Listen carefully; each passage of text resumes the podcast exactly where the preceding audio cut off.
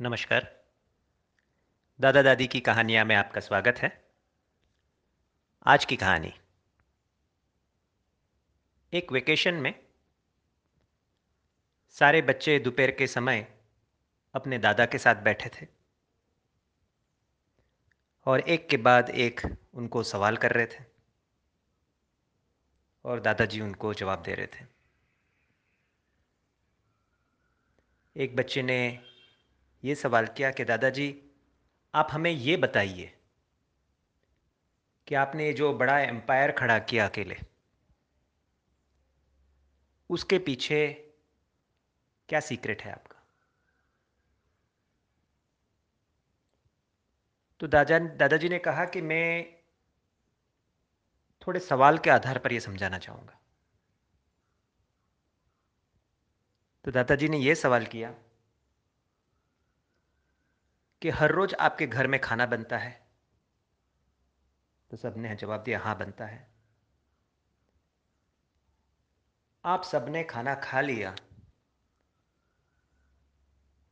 उसके बाद जो बचता है उसको हम क्या बोलते हैं? तो एक बच्चे ने जवाब दिया, वो झूठा होता है। वो अगर हम जो बचा है, वो किसी और को देते हैं तो वो क्या हो गया? वो झूठा हो गया। फिर दादाजी ने कहा कि जो हर रोज हमारे घर में खाना बनता है, उसमें से पहले हम थोड़ा निकाल कर किसी को देकर आए तो उसको क्या कहते हैं? तो एक बच्चे ने कहा, दान। तो दादाजी ने कहा कि अगर आपका बचत दान की तरह होगा तो आपका भविष्य बहुत सुनहरा होगा। आपका बचत अगर झूठा जैसा होगा तो आप हमेशा कष्ट में ही रहेंगे। इस कहानी से भावार्थ क्या निकला? कि आप कितना कमाई कर रहे हैं वो इंपॉर्टेंट नहीं है। मगर उस अब कमाई का कितना आप बचा रहे हैं, वो इम्पोर्टेंट है।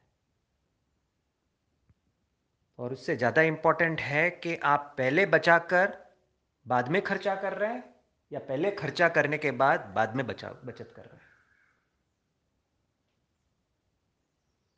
और ये भी इम्पोर्टेंट है कि ये आप बचत कहाँ कर रहे हैं।